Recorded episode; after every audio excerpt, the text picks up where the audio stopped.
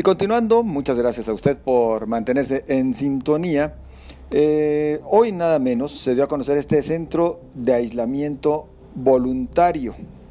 Gracias a que la Universidad de Guadalajara pone a la disposición del Hotel Villa Primavera a fin de que ahí pues puedan ser atendidas, alojadas personas que presentan COVID-19, pero que no requieren hospitalización. Pero bueno, mejor para conocer cuáles son las características de este centro de aislamiento voluntario y quién sí puede acudir al mismo, yo agradezco el que nos acompañe esta noche aquí en el Heraldo Radio, el rector general de la Universidad de Guadalajara, el doctor Ricardo Villanueva Lamarí. Rector, ¿cómo está? Buenas noches. José Ángel, muy buenas noches. Muchas gracias por invitarme nuevamente a estar con tu auditorio. Y pues aprovecho para felicitar al Heraldo Radio, que ya cumplió un año transmitiendo en México y en Guadalajara. Pues muchas felicidades también por todo este trabajo que han hecho. Muchas gracias, señor rector. Pues a ver, platíquenos por favor acerca de este centro de aislamiento voluntario. Bueno, pues la universidad, como lo dijimos, pues es un momento en donde todos los jaliscienses tenemos que mostrar el nivel de empatía y solidaridad más alto en el momento más complejo de la pandemia, cuando los casos están teniendo un crecimiento exponencial. Y bueno, pues como lo dijimos, la universidad ha puesto a disposición todas sus capacidades para todos los jaliscienses. Hemos puesto nuestros laboratorios, nuestros equipos, nuestros investigadores, nuestras aulas. Y ahora, bueno, pues se pone el Club de la Primavera y también estará en reserva el Hotel Monte Carlo de la Universidad en Chapala para hacer estos centros de aislamiento voluntario, donde, como bien lo decías, o sea, pues todos los pacientes asintomáticos o casos leves que ellos no tienen ningún riesgo de su salud, pues son casos asintomáticos, pero que sí pueden contagiar a sus familiares, a sus amigos. Pues la idea es, ahorita los datos que tenemos, José Ángel, es que cada persona que es contagiada por salir en la calle contagia a 3 familiares. O sea, el 70% de los casos son contagios que se dan en casa. Entonces, creemos que dándole la posibilidad a toda esa gente que socioeconómicamente tiene complicaciones más difíciles, que viven muchas personas en espacios reducidos, que tienen poco espacio para poder hacer un aislamiento adecuado, pues el riesgo de tener esos pacientes en su casa es que contagien a sus familiares. Entonces creemos que con esta alternativa de que puedan irse al club de la universidad, estos pacientes que resultan positivos, pues podemos hacer un gran aporte para cortar la cadena de contagio. Y bueno, pues yo quiero agradecer al gobernador, a todo el equipo de la Secretaría de Salud, del Gabinete de Salud, pues que desde hace un mes empezamos a trabajar en esta iniciativa que hoy se echa a andar, José Ángel. Señor rector, ¿implicó adecuaciones del hotel el habilitarlo como este centro de aislamiento?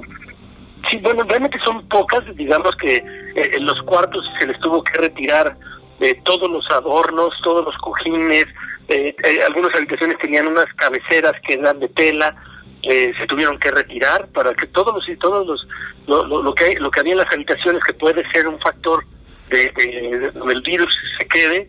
Fueron retirados, pero digamos que son cosas menores, así como adecuaciones no, realmente simplemente los protocolos sanitarios. Se capacitó a todo el personal, son 100 trabajadores del club de la universidad que se aislarán ellos se quedarán a vivir en las cabañas del hotel. O sea, que hay que decirlo, y quiero agradecer a todo ese personal que se la va a jugar pues para cuidar a las familias de otro y a las propias. Pues no saldrán del club, se quedarán aislados ellos también a vivir allá. Y bueno, pues se ha capacitado, pero como adecuaciones como tal de infraestructura, no, simplemente adecuaciones para los protocolos sanitarios. ¿Es el personal del propio hotel el que estará ahí laborando? Sí, el propio personal se capacitó para poder atender.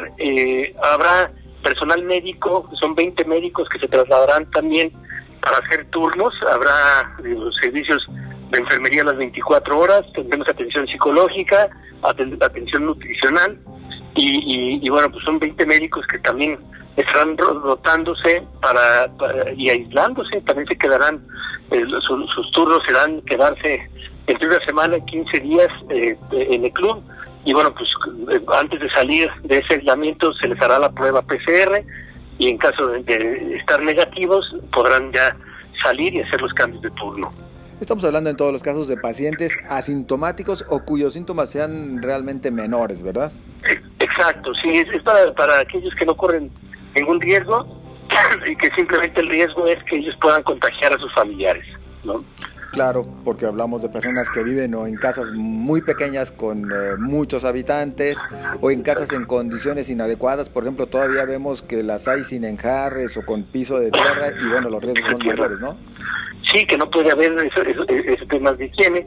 O también casos de pacientes positivos que tengan a pacientes con ciertas morbilidades, o sea, que tengan familiares con diabetes, hipertensos, mayores de edad, y que no puedan aislarse, que, o sea, que ellos pongan en riesgo a familiares con factores de riesgo, pues eso también será tomado en cuenta para poder acceder a este servicio. De inicio serán, en la primera fase, 200 personas las que tendrán capacidad de que podamos aislar en el hotel. Si se requiere más, puede llegar a capacidad de 410 personas aproximadamente en el propio hotel del club. Y si se necesitara más, tenemos, como te lo decía al principio, el Hotel Monte Carlo en Chapala, que también no se abrirá al público, para dejarlo como reserva, para en caso de ser necesario también podamos habilitar esta estancia en Chapala. Son 94 habitaciones las que hay en el Hotel Monte Carlo en Chapala. ¿Quién será a cargo de los gastos de operación, señor rector? Bueno, hasta ahorita vamos a arrancar con un donativo de la iniciativa privada. Son 5 millones de pesos que se consiguió de parte del gobierno del Estado con la iniciativa privada. Agradezco a los empresarios que apoyaron. Entonces, digamos que la operación en inicio va a arrancar con un donativo de 5 millones de pesos que hizo la iniciativa privada. El club solo está poniendo el gasto de operación que se necesite. No habrá ninguna ganancia para el club de la universidad. Nosotros estamos viendo todas las instalaciones. Lo único que se está pidiendo pues es que todo el servicio de alimentos, todo el gasto que requiere para la operación, pues el gobernador se está haciendo cargo, y en esta primera parte fue a través de un primer donativo que se hizo de 5 millones de pesos.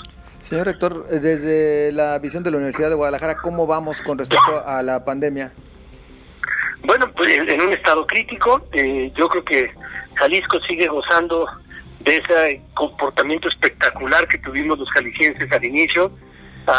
En los primeros 100 días podemos ver cómo, mientras la Ciudad de México ya tiene más de 5,000 fallecimientos, pues en Jalisco estamos al 10% de eso. Eso habla de una pandemia que se manejó de una manera espectacular en Jalisco. Pero también hay que reconocer que llevamos varias semanas con un nivel de movilidad altísimo. Mientras empezamos con un 60% de aislamiento, el aislamiento hoy en Jalisco es del 30%, eso nos está implicando un crecimiento acelerado de casos, cada vez son más casos, y bueno, pues yo creo que debemos estar muy orgullosos jaliscienses del comportamiento que tuvimos al inicio, pero tenemos que repensar que hay que regresar al aislamiento, que hay que cuidarnos, porque estamos entrando en la fase más crítica, que es la del crecimiento exponencial. Rector, pareciera que de repente resulta contradictorio que en momentos en los que se ve mayor crecimiento, pues ya se hayan reanudado la mayoría de las actividades económicas. Desde su visión, ¿es lo adecuado esta reactivación en lo que va hasta el momento? Bueno, no es lo ideal, José Ángel. Lo ideal obviamente sería, como en todos los países se ha hecho, reabrir la economía cuando la curva ya empieza en su descenso, cuando ya se logró domar, digamos, el virus. Eso sería lo ideal, pero también pues lo ideal no es tener una economía como las que tienen en Alemania, en Estados Unidos. Los programas de reactivación económica que hubo en esos países, donde los gobiernos federales inyectaron billones de dólares a programas de cuidado de sus empresas, de cuidado de sus actividades económicas, y con eso pues nos permitía mantener una economía sana. Pues México no ha tenido esas posibilidades. La realidad en México ha sido pues que las empresas están muriendo también, que los empleos se están perdiendo. Ya son cientos de miles de empleos los que se han perdido. Y bueno, José Ángel, realistamente también lo que hemos entendido es que tenemos que ser quirúrgicos en cómo se va dando un respiro a la economía, cómo no matamos los empleos, cómo logramos que que la economía se mantenga con mínimo sin poner en riesgo la salud de la población. Yo le he reducido, José Ángel, a entender que los eligencias que se abran los negocios no quiere decir que estemos obligados a salir a ellos. Pero si vamos a salir, ojalá pudiéramos entender que hay que salir, comprar y regresarte a casa. Y salir con todas las medidas de precaución. Por eso la universidad va a lanzar en estos días, subimos unas guías al sitio web de la Gaceta Universitaria de cómo que no salir. Pero si tienes que salir, cómo cuidarte en el transporte, cómo cuidarte en la oficina, cómo cuidarte si tienes un paciente COVID en casa. Entonces la universidad lo que va a hacer es una gran campaña de comunicación de hay que quedarnos en casa, pero si tienes que salir, hazlo con cuidado.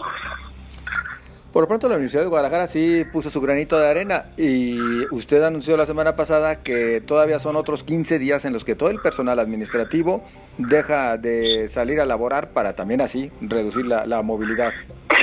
Sí, digamos que la universidad, al ver justo lo que tú comentas, o sea, que se empieza a reabrir la economía, que eso se lee como que ya podemos salir a la calle, la universidad pues quiso dar un mensaje claro de que no es momento todavía de salir a la calle. Son más de 15,000 trabajadores universitarios los que a partir de hoy dejaron de trabajar. La universidad se suspendió actividades, hizo un cierre total de actividades, pues para reducir la movilidad, que ya digo, toda la comunidad universitaria son 340,000 universitarios los que desde el 17 de marzo empezamos a aislar, y eso es un gran aporte a la movilidad. Y pues aventamos nuestro resto en esta quincena, o sea, que efectivamente de aquí hasta el 5 de julio la universidad se mantendrá cerrada para frenar estos 15,000 personas que ya no tienen que moverse al trabajo, pero sobre todo para dar un mensaje, José Ángel, a todos los jaliscienses de que todavía no es momento de recuperar la normalidad y de salir a la calle. Señor rector, las fechas para exámenes de admisión y las fechas para inicio de actividades en el nuevo ciclo lectivo no se mueven todavía ya, más de lo que ya se habían movido, claro. Sí, bueno, nos seguimos con las fechas del 10, 12 y 14 de agosto para los exámenes de admisión y el 7 de septiembre el regreso a clases. O sea, que digamos que eso siguen siendo las fechas que el Consejo de Rectores y el Consejo Universitario han aprobado, pero bueno, pues evidentemente estaremos midiendo que sí haya condiciones de poder realizar el examen de admisión. Son cerca de 130,000 jóvenes los que se mueven a aplicar ese examen. Estaremos revisando en días previos la posibilidad de tener los cuidados necesarios, pero hasta ahorita sí, 10, 12 y 14 de agosto serán los exámenes de admisión y 7 de septiembre el regreso a clases al siguiente ciclo. Señor rector, perdón que distraiga 2 minutos nada más para preguntarle acerca de un tema que luego traen bastante en el ambiente, que me parece que también es pertinente aclararlo. Hay quienes han tratado de ver desde las decisiones inclusive que se han tomado con respecto a la pandemia y también en otros hechos que se han venido suscitando en los últimos días, como que existe una división entre la Casa de Estudios y el gobierno estatal. ¿Usted qué les responde a quienes interpretan este tipo de cosas? No, que bueno, que la universidad no nos hacemos bolas. Los temas de los jaliscienses, los temas importantes del Estado, actuaremos siempre con total responsabilidad, con total madurez. El tema de la pandemia lo hemos trabajado y lo seguiremos trabajando día con día de la mano del gobernador y de todo el equipo de salud.